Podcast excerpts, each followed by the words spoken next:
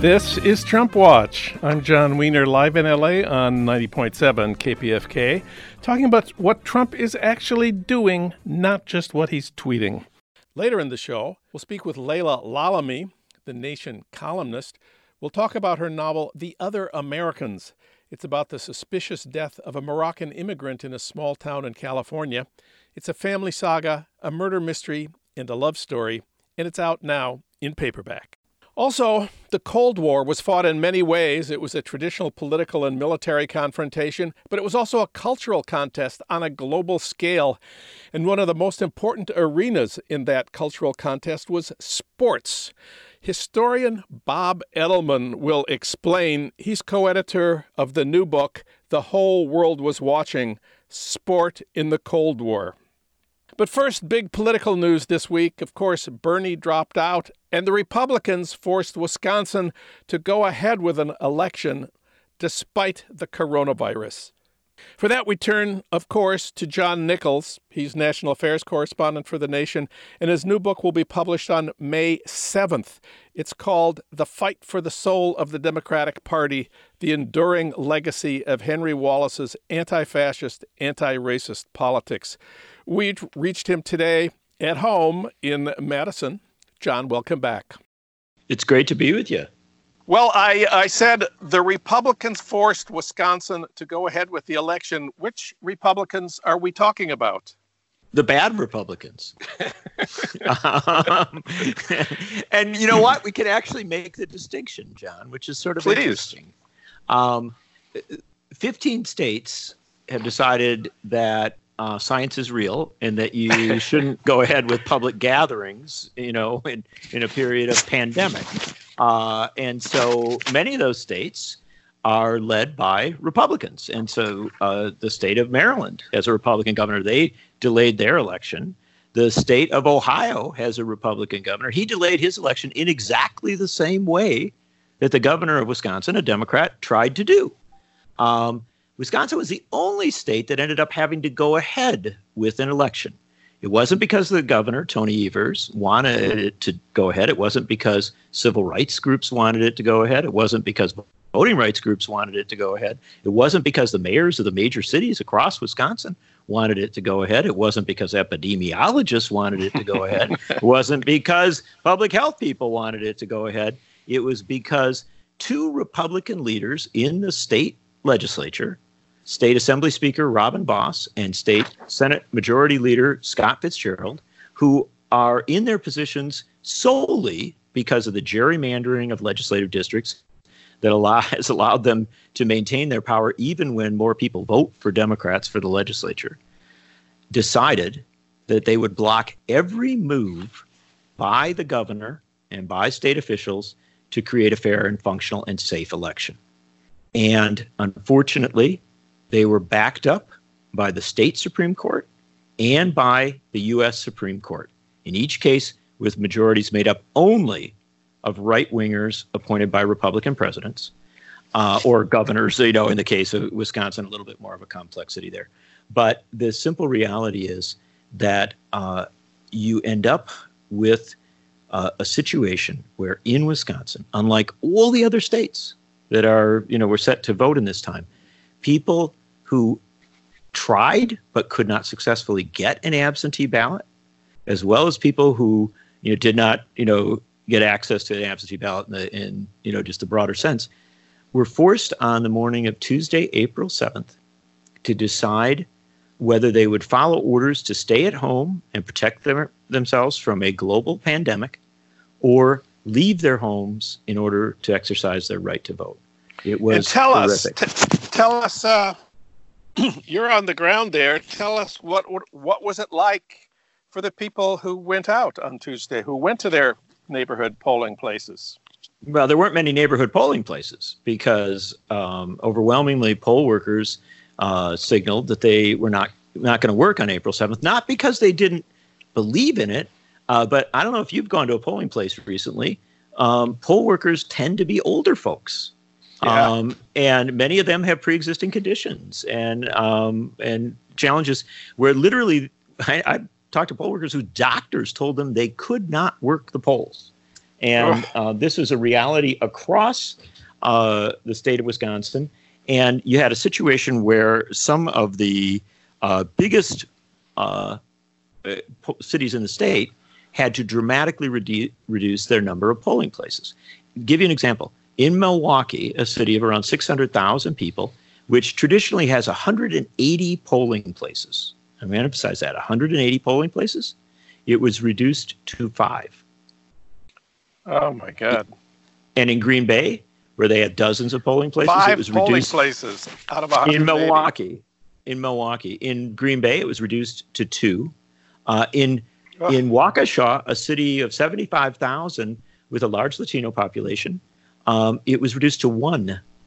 Mm-hmm. Um, and so across the state, people were forced not merely to make the hard choice to go and vote, but in case after case after case, to have to travel much farther than they usually do, to find a polling place which was different than their usual polling place, and then, tragically in this moment, to go to a spot that was crowded with a lot of people because, you know, there was so such a reduction in the number of, of places to vote.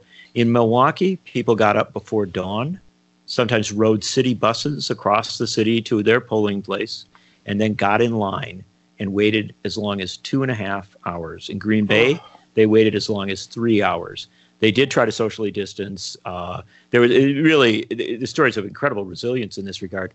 But to give you a sense of, of how bad it was and what people were forced to do entirely unnecessarily, because they could have done all absentee voting, they could have done mail voting, they could have done what every other state has done. But what they were forced to do was so overwhelming. Uh, I'll give you just a couple of examples. Please.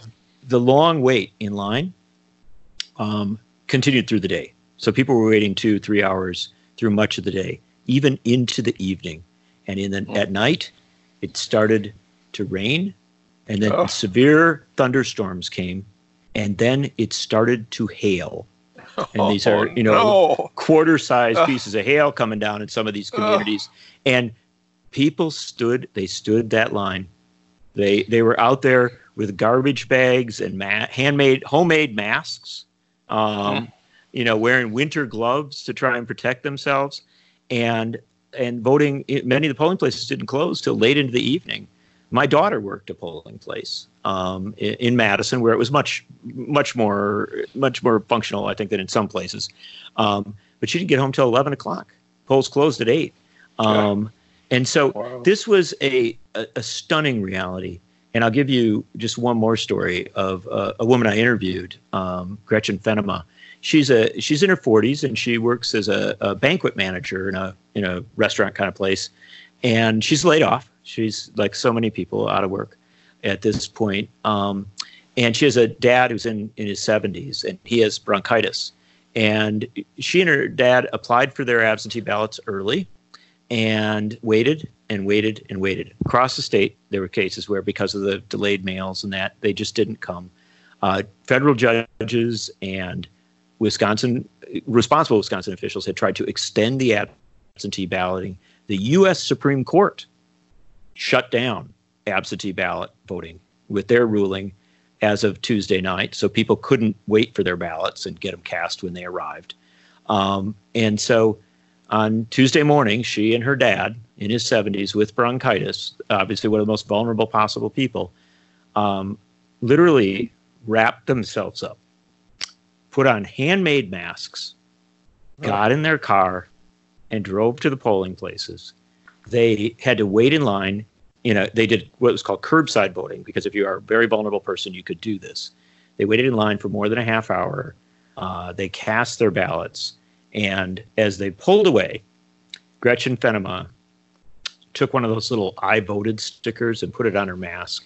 And mm-hmm. she took a picture of herself with her middle finger raised Ugh. and sent it out uh, as a message to the Republican Party of Wisconsin. Wow. Well, I understand that there were specific proposals made by the Democrats about what to do, not just postpone the election, we'll do this some other time, but they had a plan. What was the plan? Well, this is the important thing to understand, and it's it's worth paying attention to, because as everyone I talked to said, this is this is something we could well see in November in, yeah. in every other state, in states across the country. Um, so in, in mid-March, when Governor Evers, uh, a Democrat, uh, proposed having a statewide lockdown, statewide stay at home, uh, he started talking about the election. He said, you know, this is going to be a complexity. We're going to have to figure out how to do this. And he said, I would like the election to go ahead. I'd like to do it, but we just have to figure out a way to do it. And he started trying to negotiate with the Republicans in the legislature. They refused to do so. And, uh, you know, they kept wrangling on this issue for day after day, week after week. And remember, this is at a time when folks were also literally trying to deal with public health crises and all the other issues, the economic crisis that's going on. But the governor kept pushing to try and get the election straightened out, to try and do something right. Um, finally, uh, a bunch of mayors sued in the courts. And a federal judge brought down a ruling. He said, I can't change the election date. I can't move the date. But what I can do is extend absentee balloting for a week and it really opened up a window. And, and to the judge's credit, that was something. But the judge said, this is absurd. This election shouldn't go forward in this in this form. And so he basically challenged the legislature and the governor to get it right, to do the right thing. So the governor then at that point um, basically developed a plan. And the plan was to not do in-person voting in Wisconsin on Tuesday. Don't make people wait in those lines. But extend absentee balloting into, initially he said May, eventually he said the start of June, but to do what every other state, mo- I should say most other states are doing, which is simply close down in-person voting and then have uh, you know, some sort of down-the-line extended absentee balloting and mail voting. That's what, for instance, Ohio is doing the exact same thing with a Republican governor putting that in. And um, and yeah. he proposed this. The, the le- he called the legislature into a special session on Saturday. Um, they gabbled in and gabbled out five seconds later. They refused. They mocked him. They literally made fun of him for doing this proposal. Mm. Then on Monday, he called mm. them again. They again mocked him and refused to act when it was totally possible to act. The mayors, everybody was ready to, you know, transition to the next move. Um, Then the governor finally did order uh, for public health purposes, said we can't go ahead with in-person voting. We're going to go to this different approach. The Republicans uh, brought immediate action. Their allies, close allies on the state Supreme Court, backed them up, blocked the governor's move. And then the U S Supreme Court came in and mangled the federal judges' attempt to extend absentee voting. And so we ended up in this chaos situation. There is no question. People were disenfranchised, people who were immunochallenged, who uh, are immunocompromised, who asked for absentee ballots. The ballots did not arrive. They could not go to the polls.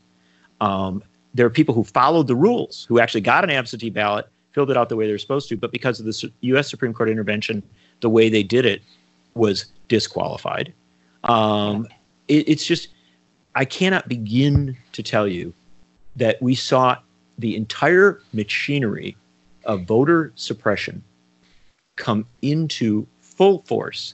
And as the state chair of the Democratic Party said, to weaponize the coronavirus pandemic as a tool to make it harder for people to vote. Now, there are some people who haven't followed this story too closely are puzzled by the fact that the Republicans have been so fierce about what is basically the Democratic primary. What did they care how many people in Wisconsin vote for Bernie? Actually, there is a reason why they care about the day of the Democratic primary. Tell us about that. Sure. Um, a lot of national media focused on this as a presidential primary, um, as they have on many of the other states that have delayed voting. Um, that is almost irrelevant. Uh, the Republicans didn't care at all about the Democratic primary um, or even their own primary because the Republican Party of Wisconsin had blocked uh, Donald Trump's challengers from the ballot.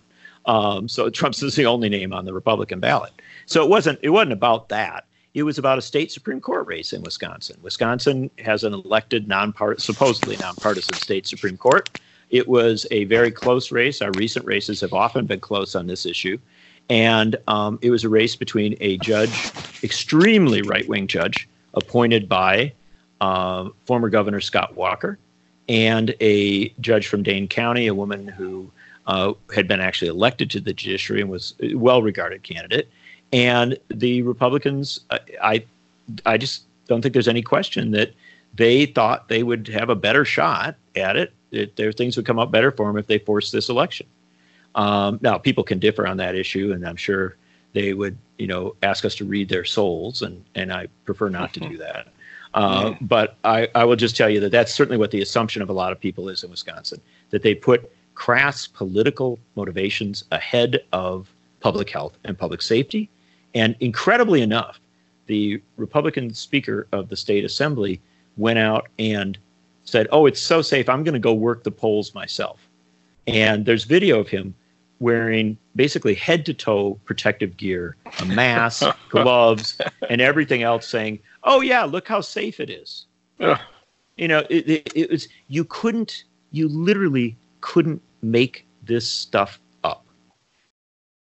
Of course, Trump explains things differently. He said recently, I quote, "In Wisconsin, what happened is that I, through social media, put out a very strong endorsement of a Republican conservative judge who's an excellent, brilliant judge.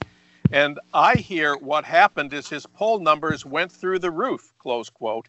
"And that's why the Democrats wanted to delay the election," Trump concluded. Uh, I wonder if you have any comment on, on, on this uh, alternative scenario.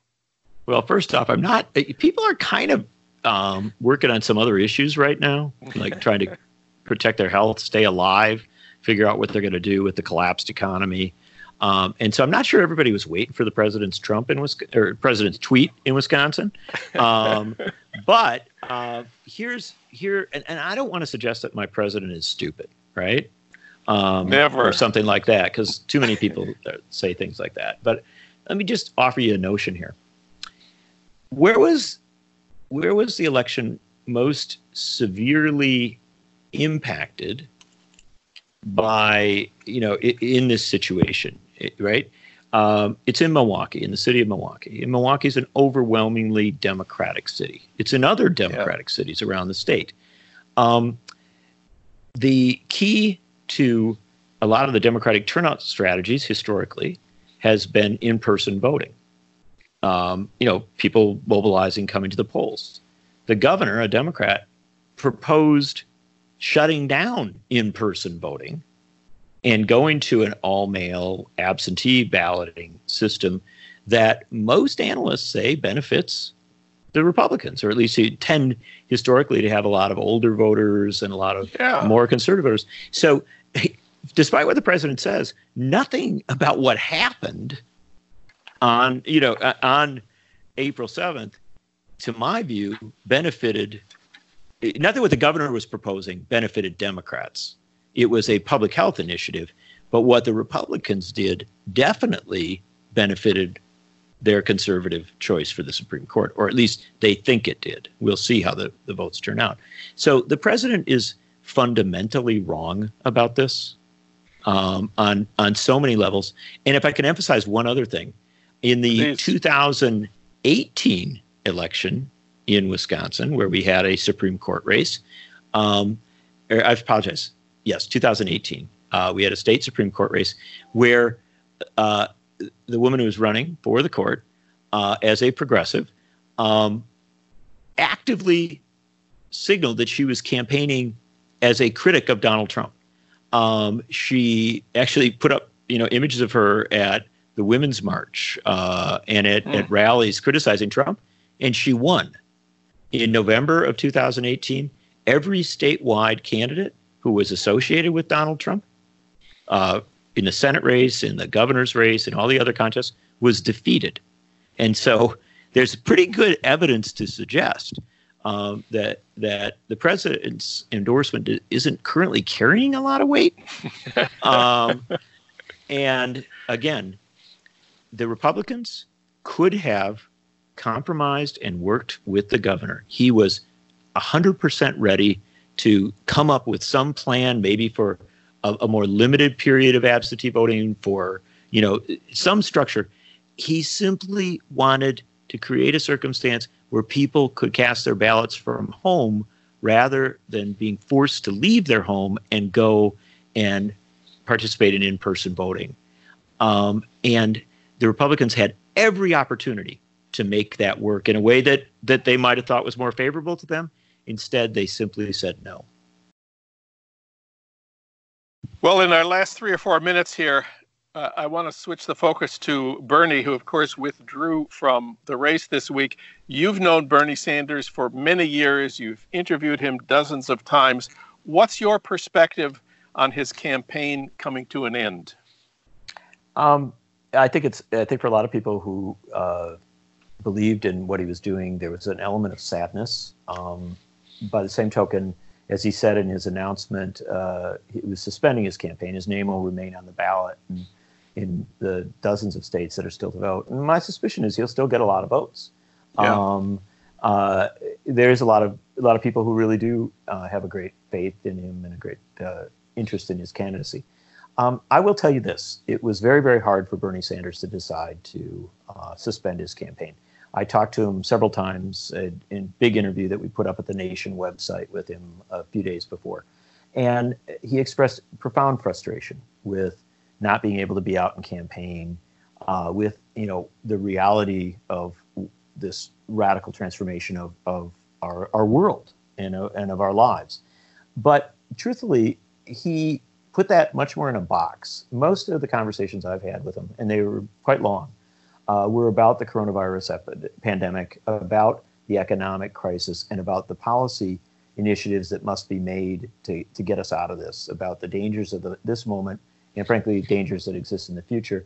And I, I have to say, and I'm not trying to read his mind or, or something like that, my sense is that Bernie Sanders simply decided that um, he wanted to put all of his energy on on literally a fight for the future, not just of our health, but also our economics, and determined that a presidential race wasn't wasn't the way to do it. Um, it I think it was hard for him, but uh, but one that, that at the end of the day, I can say with quite a great deal of certainty, was a decision that he felt was was right and necessary. And it's notable that within minutes of when he suspended his campaign, Uh, his Senate office put out a, a massive uh, program for uh, how to address the economic crisis. And I, I don't, I guess the best way to say it is I, I don't think for a second that we've heard the last of him. My sense is yeah. he's going to be very central. So he, he Bernie does say the struggle must continue. Uh, and he did release this huge uh, program. But w- what are the priorities? What are the next steps for the movement that uh, for Bernie created that, you know, the no. Nation magazine has been part of? Well, at least supportive of his candidacy. Um, look, uh, I, there's a there's a guy named Benjamin Dixon, who's a podcaster, um, who's very, very popular with a lot of Bernie supporters. And his tweet that he's got pinned to the top of his Twitter feed is, "Thank you, Bernie. We'll take it from here." Yeah. And, um, and it's interesting. I think a lot of the, the electoral movement, the political movement itself, Um, will continue in many states to urge people to vote for Sanders and to pile up Sanders delegates, uh, to push for a progressive uh, platform, to push for a progressive vice presidential nominee, uh, to keep kind of pushing Joe Biden, the nominee, the expected yes. nominee, to the left. I think you're going to see that. But I also think that you are going to see um, what I think is the most important, in many ways, the most important part of all this. You will see this rising generation of political figures, people that Bernie Sanders inspired and encouraged to go into politics, began to step up more and more. And the fact of the matter is, I always tell people that if Alexandria Ocasio-Cortez waits for forty years to make a presidential run, if she sits through the next ten presidential cycles, oh, she will still man. be younger than Joe Biden or Bernie Sanders. And so the truth of the matter is there is a there are so many rising figures who will carry this movement forward and carry these ideas forward, and they will become more and more necessary. So we can be a little bit discouraged by one candidate standing down. But what Bernie Sanders has said to me many times is um, not me, us. And the fact is the us um, are, are going to define our future. John Nichols, read him at the nation dot com. John, it's always great to have you on the show. Pleasure, my friend. Thanks so much for having me.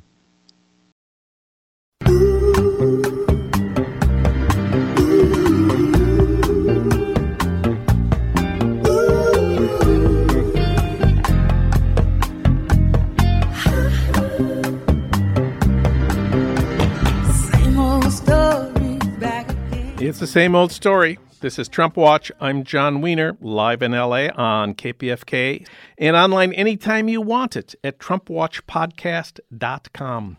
The Cold War was fought in many ways. It was a traditional political and military confrontation, but it was also a cultural contest on a global scale, and one of the most important arenas in the cultural contest was sports.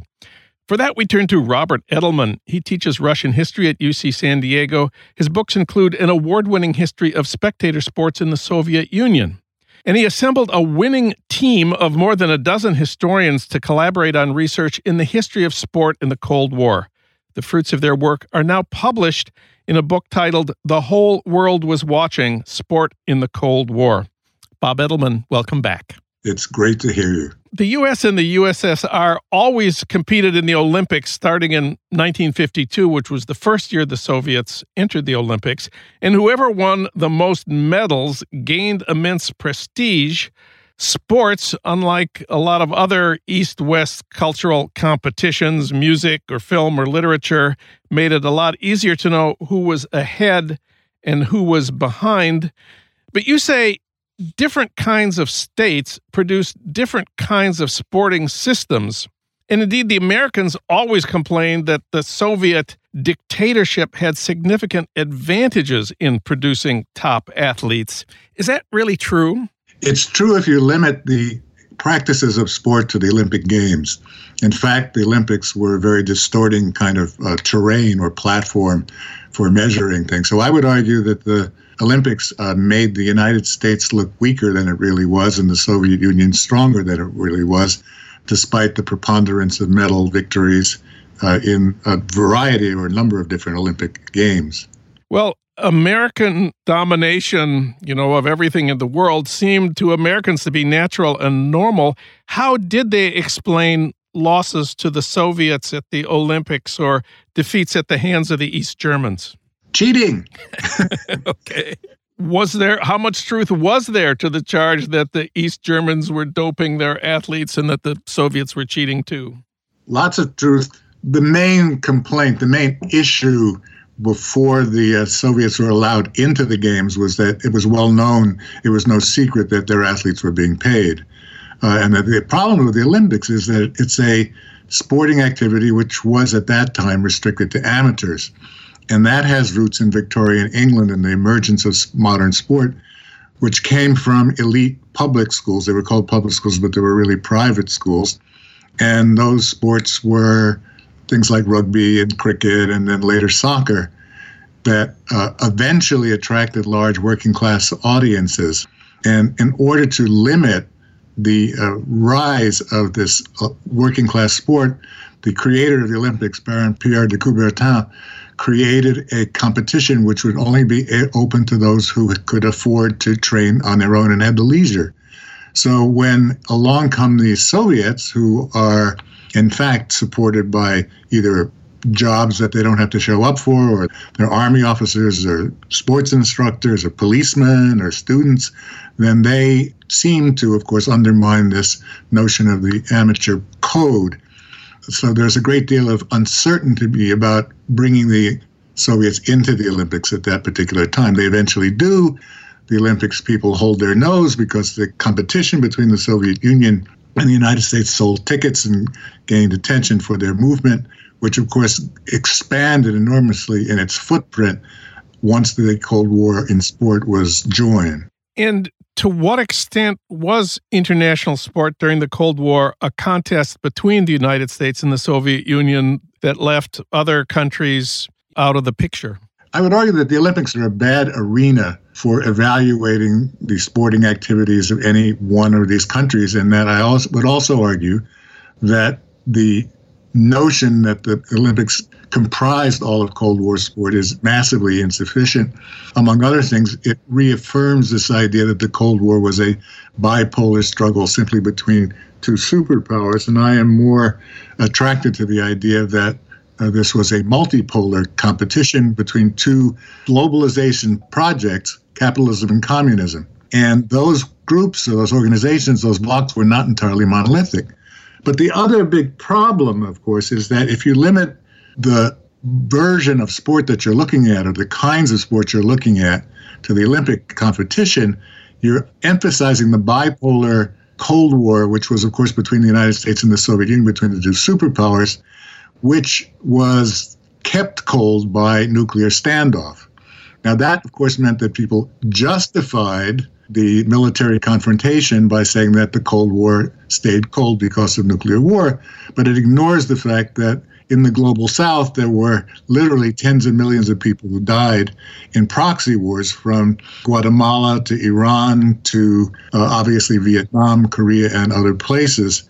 So to say that the Cold War was a peaceful time in human history is simply false. One more thing about the Olympics. Part of the politics of the Olympics was, of course, the boycotts. The first Olympics in the Soviet Union was Moscow nineteen eighty, and the Western countries boycotted those Olympics because of the Soviet invasion of Af- Afghanistan.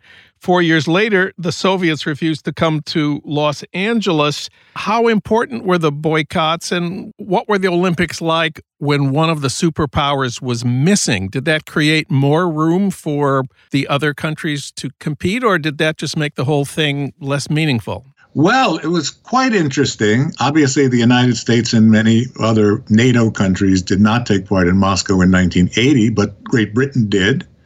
And they had a numerous, uh, especially very big successes in track and field. But crazily enough, one of these British English people won the one hundred meters, Alan Wells, at the Olympic Games in nineteen eighty. So it did create opportunities in nineteen eighty for people who would normally not be on the medal podium. On the other hand, you had a situation in nineteen eighty-four where Romania, a communist country, chose to participate and came in second in the medal count, which, of course, you normally would not have expected outside of fields like gymnastics. So, yes, it gave opportunities for others who uh, had not been dominant to find a place. I think we, we have to talk about race, which, of course, is a huge issue in American sports. And, of course, the Cold War was a time not just of the civil rights movement in the United States, but also of decolonization, crumbling empires, wars for independence in what we call the Third World. How is that process in international sports during the Cold War? Well, the one thing it was not was the idea that you had this, again, bipolar competition with the Third World sitting in a sort of imaginary South Stand deciding who won the pole vault in nineteen seventy-six. I had this fantasy where the Prime Minister of Ghana calls in the Minister of Agriculture and says, well, what should we do? Should we privatize agriculture or should we collectivize? And the Minister of Sports says, well, have you checked the sports pages yet? You know? Somehow I don't think this happened, but this general notion was that the belief would be that if you had such athletes that seemed so admirable and so uh, attractive, that this would then attract the loyalty and support of the world's citizens and their sympathies, the f- famous notion of hearts and minds. I don't really feel it worked that way, and to see it that way eliminates the agency of the people in, again, the Third World, who, again, as you've said, were people of color. And so the fact that this decolonization project is very much part of what goes on during the Cold War. It's not identical by any means, but it informs and expands the territory of the Cold War enormously. And there, the United States was fighting with two hands behind its back because of its racial issues in the United States, which the Third World was very sensitive to, and which the Soviet bloc constantly reminded the Third World about. This takes us to baseball, and now it's time for Your Minnesota Moment. That's news from my hometown of Saint Paul that you won't get from Sean Hannity. We're recording this interview as pitchers and catchers report for spring training. Uh, your book has a section on Cold War baseball in the Caribbean. I learned there that Fidel Castro threw out the first pitch in Game seven of the Little World Series in nineteen fifty-nine. The Little World Series is where the winners of the top minor league teams played. In nineteen fifty-nine, it was the Havana Sugar Kings of the International League against the champions of the American Association, the Minneapolis Millers. Cuba was wild for baseball at that time. They produced championship teams. So let's talk about the role of players of color from the Caribbean in American baseball as a part of international Cold War sports. I agree completely. So the relationship of organized baseball, as it was called, or Major League Baseball, to the Caribbean was that of either colonialism or neo-colonialism. And there were very strong leagues, especially in Cuba, which were interracial, but also uh, in uh, other parts, in Venezuela to Mexico and points in between, where people, among other things, from the Negro leagues in the United States actually played during the winter. And so these leagues were a kind of, in the late forties to early fifties, around the time that Jackie Robinson is integrating baseball, are giving a sort of view of what the future would look like. And all the fans and uh, other sporting activists are looking at this thing, looking at this situation, and wondering, when is the big leagues, when are they going to integrate? And of course, it happens with Jackie Robinson in nineteen forty-seven, allow me to say, since you're invoking home teams, with the Brooklyn Dodgers. And uh, that was an important moment. And in particular, when the Dodgers continue to attract and recruit black players, and they finally defeat the New York Yankees in nineteen fifty-five, they were largely lily white, the Yankees, that this was a moment that was actually celebrated throughout the Caribbean and Central America. And of course, once Castro brought Cuba into an alliance with the Soviet Union, the pipeline between Cuban baseball and the American leagues uh, ended, but the Caribbean remained and still remains a crucial source of uh, great players for American teams. Remind us about that history. Sure. I mean, one of the things I'm tr- I was trying to do and imagine might be the case of a Dominican Republic-Cuban rivalry, with the Dominican Republic being the representatives of capitalism and the Cubans of socialism. Uh, that kind of never really panned out. Cuba sort of stopped being a source of talent, and the Dominican Republic basically replaced it over a period of twenty years. So uh, I wanted, as a scholar of the Cold War, to be able to extend that into my own work and into baseball itself. But baseball, again, was a very important part of American ideology. And it was something that, uh, through America's informal empire, was spread to the Caribbean and also to Asia as well, through America's informal empire, largely, among other things, through the Y M C A and through various sporting goods uh, manufacturers. Let's talk about boxing. In the popular mind, boxing determines who's the toughest man in the world. And boxing, of course, is an Olympic event. And in nineteen sixty, an American named Cassius Clay astounded the world with his boxing skills. And of course, he ended up Muhammad Ali stripped of his title and banned from the sport for refusing to fight in the Vietnam War. Let's talk about the place of Muhammad Ali in world sports. Who had no quarrel with the Viet Cong. Yeah.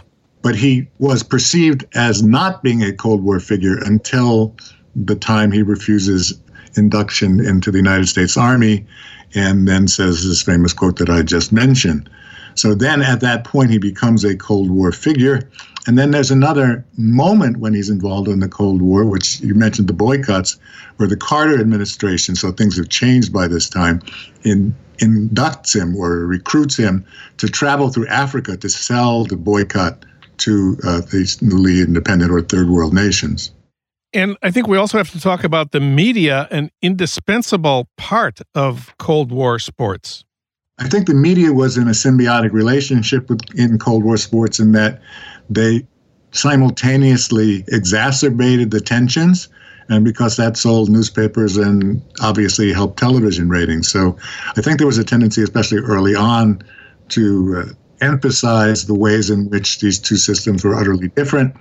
Uh, that the Soviet sport athletes were machines, that the Americans were just happy amateurs.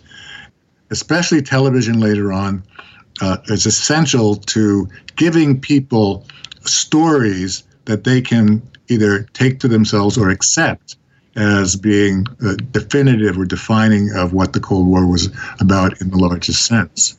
And there's one thing we have not yet talked about, gender. A great deal of attention was paid to female sports from the very uh, beginning of sporting activity in the Soviet Union as early as the nineteen twenties.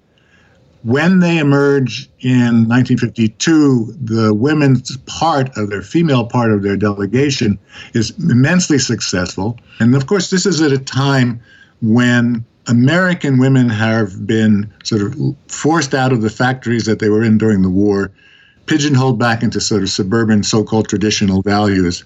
And so the gender roles that were evolving, if you can call it that, in the United States were challenged by these women Soviet athletes who were then perceived as Amazons, as being muscular, as being somehow lesbian-like, and maybe even as men dressed up as women. So the kind of famous sobriquet of this was that there were these two sisters, the Tamara and Irina Press. Tamara in particular was very large. She was a weight thrower. And they were referred to not as the Press sisters, but as the Press brothers. Mm. So uh, you can see the misogyny that was generated by the fact that the Soviet Union has built some of their sporting success, literally, dare I say, on the backs of female athletes. But in fact, it was a great contribution. And ironically, that the major challenge to the Soviet Olympic, especially in track and field, uh, success came from poor African-American women in the United States South, and specifically from Tennessee State University in Nashville. The book we've been talking about is The Whole World Was Watching, Sport in the Cold War. And we've been speaking with one of the two co-editors, Robert Edelman. Bob, thanks for talking with us today. Pleasure.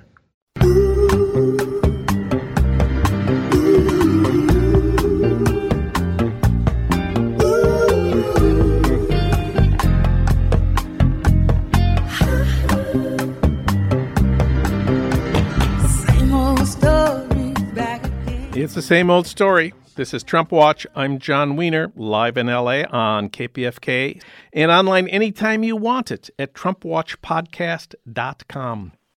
Now it's time to talk about The Other Americans. That's the new novel by Leila Lalami. Her last novel, The Moor's Account, won the American Book Award and was a Pulitzer finalist. She's written for The New York Times, The Washington Post, Harper's, and The Guardian, and of course, she's a columnist for The Nation. Leila Lalami, welcome back. Thank you for having me. Well, America is a country of immigrants, we all say, and the standard immigrant story is the American dream. Immigrant crosses the ocean, works really hard, becomes a success. The story in your new novel is a little more complicated. As life tends to be. So the book begins with the death of a Moroccan immigrant on a desert road in a hit-and-run accident, and we don't know, there's a mystery about who was driving or whether it's an accident or, or something else. And the guy who is killed is a Moroccan immigrant. His name is Driss Gerawi, and he came to the United States in nineteen eighty-one with his wife following some political trouble he got into in Morocco, and he moves to the desert in the Mojave, starts a business, and the whole idea for him was that he would come to this country with his wife and find safety and opportunity. And the first paragraph of the book is basically this accident where he dies. So the thing that he was searching for, he doesn't find. And then, so the book is told from the perspectives of multiple characters, including his daughter, who's a musician, who returns home at the beginning of the book because of this death, his wife, who's now his widow, his other daughter, the person who runs the business next door, you know, the detective who's investigating the story. But basically, all of these characters have some kind of a connection to him, and the book is told from their perspectives. And the setting is not a big city immigrant neighborhood like East L A or the Bronx. Mm-hmm. Instead, you set it in a small town in the Mojave Desert. Already we are surprised. Well, I think, you know, that sort of is the expectation. I mean, I was born and raised in Rabat, which is the capital of Morocco. And then I lived in London. And after that, I lived in Los Angeles. So I've always thought of myself as a big city person. It's the space that I feel comfortable in, the density, the noise, and all of that, and the mix of people. But in writing this book, I had two reasons for setting it in the desert. One was just because I like the desert. and I and, Yes. And I, you know, a few years ago, we started going out to the Mojave, actually. And I just really fell in love with the landscape and with the silence and the peace and the quiet and the sort of the fauna and the flora. And I just, I also like the fact that it's the landscape that requires your attention. It's not something that reveals itself if you're kind of a careless onlooker. It requires you to pay attention in order to notice the life that is happening there. And the second reason is because it starts with this hit and run, I thought it would be much more interesting to set it in a small town where the people who lost this man, the, his family members, might at some point come across the perpetrator of this crime. I guess we have to talk about Donald Trump and the politics of immigration. Of course, he's made a big point about not wanting refugees from those whole countries. He prefers blonde and blue-eyed immigrants from Norway, he said. In your book, that issue, the politics of immigration, is often in the background and certainly in our minds as readers. Yeah, I, I was wondering how long it was going to take us to before we got to Trump. You know, I have a theory that no conversation between any people in this country can last for long without Donald Trump coming well, we, up. We went four minutes. Yes, that's the. So it is a question that has come up as I've been promoting this book. But I started working on this book in two thousand fourteen, long before Trump announced, and frankly, but long before I even knew of his prominence. I mean, I honestly knew nothing about the man other than he was a real estate billionaire and that he had a T V show that I'd never watched. So I didn't really know anything about him, and I was working on this story about this immigrant. I've had a long-standing interest in the subject, also because I'm an immigrant myself, and I wanted to write a story about that sort of centers on this immigrant. The book basically explores immigration from multiple different perspectives. There's the couple who came here in nineteen eighty-one, but there's also one daughter who was brought here as a toddler, and then one daughter who was born here. And it basically goes into their different experiences of immigration. One, even though she's born here, she still has the effects of that immigration are still felt upon her. And then there's another character who's an undocumented immigrant. So that's a completely different situation for him and, and sort of the choices that he faces. Let's talk about the cop a little bit.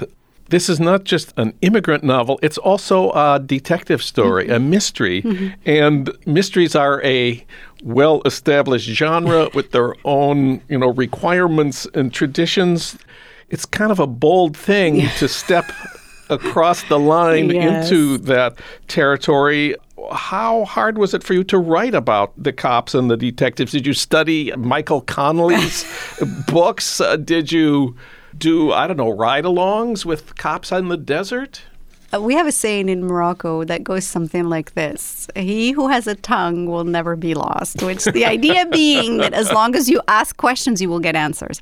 So I knew, you know, in working on this story, once I wanted to include an element of mystery, that I had to basically do my homework. Fortunately, I'd, I'd grown up when I was young, like when I was in my teens, that's all I read was mysteries. So I actually was pretty well read from that, but I hadn't picked up a mystery in quite some time. So I wrote my friend Todd Goldberg, who's a crime writer, and I said, Todd, help me out, you know, give me a nice long reading list of what do you admire, what's going on. And so he gave me this long list, and I went home and I read and read and read all these crime writers. And then I also did my own research. So as you mentioned, I went on a ride-along with a sheriff's deputy from the San Bernardino County Sheriff's what, what, Department. Tell us about the ride-along. What was that like? It was a long, it was twelve hours, oh. and it was in the heat. And his name was Officer Campos. He was very nice, and we had all kinds of encounters during the day. And of course, I had to remain in my seat and obey all of his directives, but I got to see a lot. I got to see, you know, like arrests and things like that that he had to do that day. But what I came away with, honestly, was how much law enforcement is being used basically as like social work. Like, for example, one time we stopped because the neighbors had called the police because they were worried about this woman who they thought was feeling suicidal because she had lost her daughter. And so they he had to come and basically pick her up and potentially take her for a psychiatric hold. And mm-hmm. so it was like this whole, and you know, that's obviously something that I would imagine a social worker would be involved in, but instead it was the cops being called.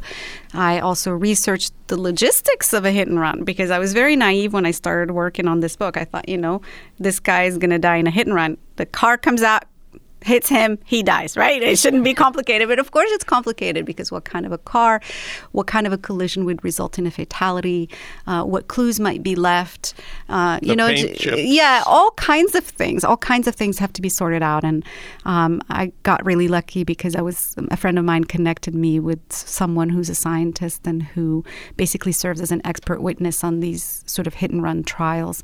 So I basically did a lot of homework is what I'm trying to say in order to write the the mystery. I, I want to ask about your uh, column for The Nation. Yes. You started writing it three years ago. That was before the election when we all thought Hillary would win, and so you would be, you know, a Muslim immigrant columnist at America's Oldest Weekly with a Democratic first woman president of America.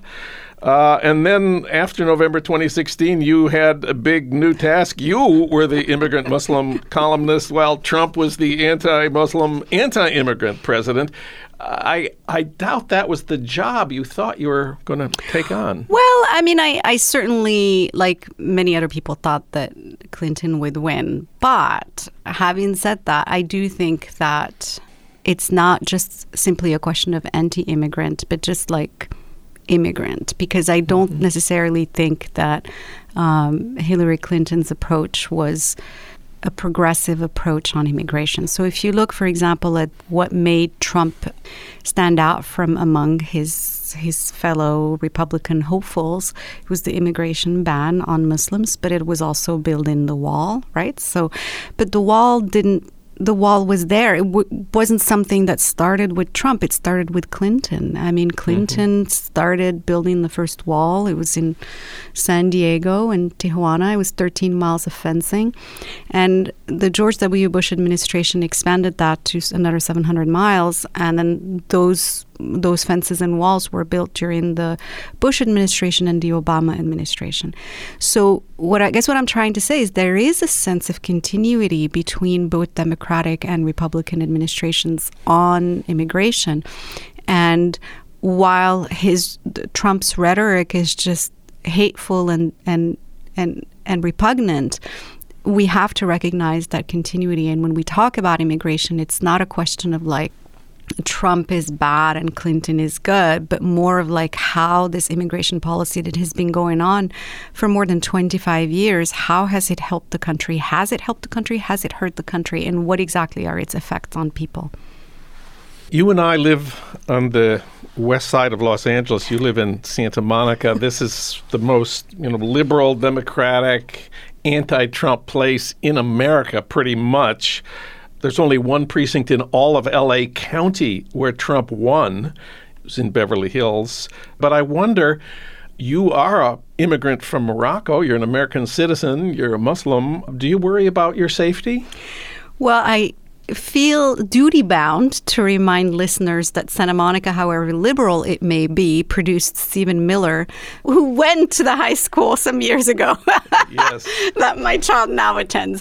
So, you know, I think, again, this idea that it's everything, like that it's either or, like we really do have to question that. And just yesterday, the Washington Post uh, revealed that Stephen Miller had been counseling the president to, you know, basically stage these highly public, highly visible mass arrests of immigrants and their families and their kids in their homes. And the only reason it, they haven't done it, because they've been working on it for a year. The only reason it hasn't happened yet is because Kirsten Nielsen said, well, I don't have enough, the logistics of it, I don't have enough beds and I don't know what to do with the paperwork because some of them have U S citizens, what do I do? And so it was because of that that she was forced out. And as far as like living in Santa Monica, this goes back to what I'm saying, you know, it's yes, I feel safe on a day-to-day basis in my community, but I never let myself feel too safe, because I know, based on the example of Stephen Miller, that there is this racist next door, that there is this white nationalist who could be living next door. And I mean, just yesterday when I was on Twitter and I linked to this Washington Post story, all factual, you know, I wasn't even editorializing or saying what I thought. I just said what the headline was basically saying.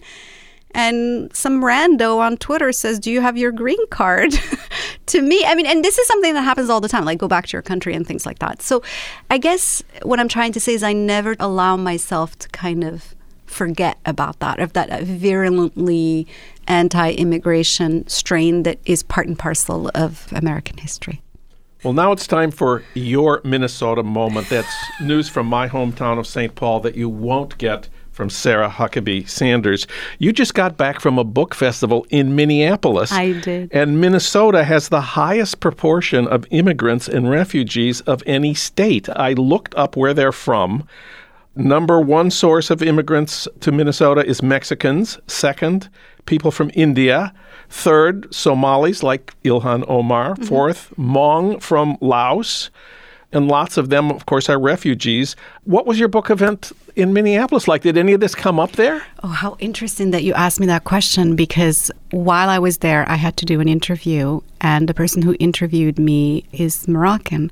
And the first thing she said to me, because it was her first time in Minnesota, she said, I don't understand. Like, this is supposed to be a melting pot. People are supposed to be mixed, but they don't mix. Like, everybody's in their own little, you know, area. But the event was fabulous. It was very well attended, and the conversation was really great. So it was a conversation with Tommy Orange, who did a book called There, There, and it was moderated by Joseph Farag. Last question, the idea of the immigrant writer, you know, it's such a generic term. On the other hand, the idea of the immigrant is so central to our politics and our culture today. Do you want to be called an immigrant writer? I want to be called a good writer. Yes. That's what I want to be called. And if you want to add anything else beyond that, as long as you put good in there, then that's what matters to me. Leila Lalami, her wonderful new novel is The Other Americans. Leila, thanks so much for Thank talking to us Thank you very much today. for having me. We spoke with Leila last May. Her book was published in paperback this week.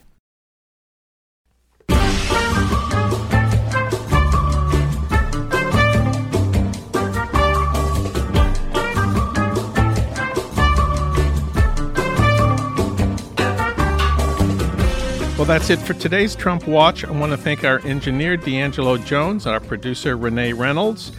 As always, we thank Rai Cooter for our theme music, Mambo Sinuendo. Hey, Trump Watchers, if you missed part of this show or of any of our recent shows, listen online anytime you want at Trump Watch Podcast dot com. Trump Watch returns next week at the same time on the same station with more talk about what Trump is actually doing, not just what he's tweeting. I'm John Wiener. Thanks for listening.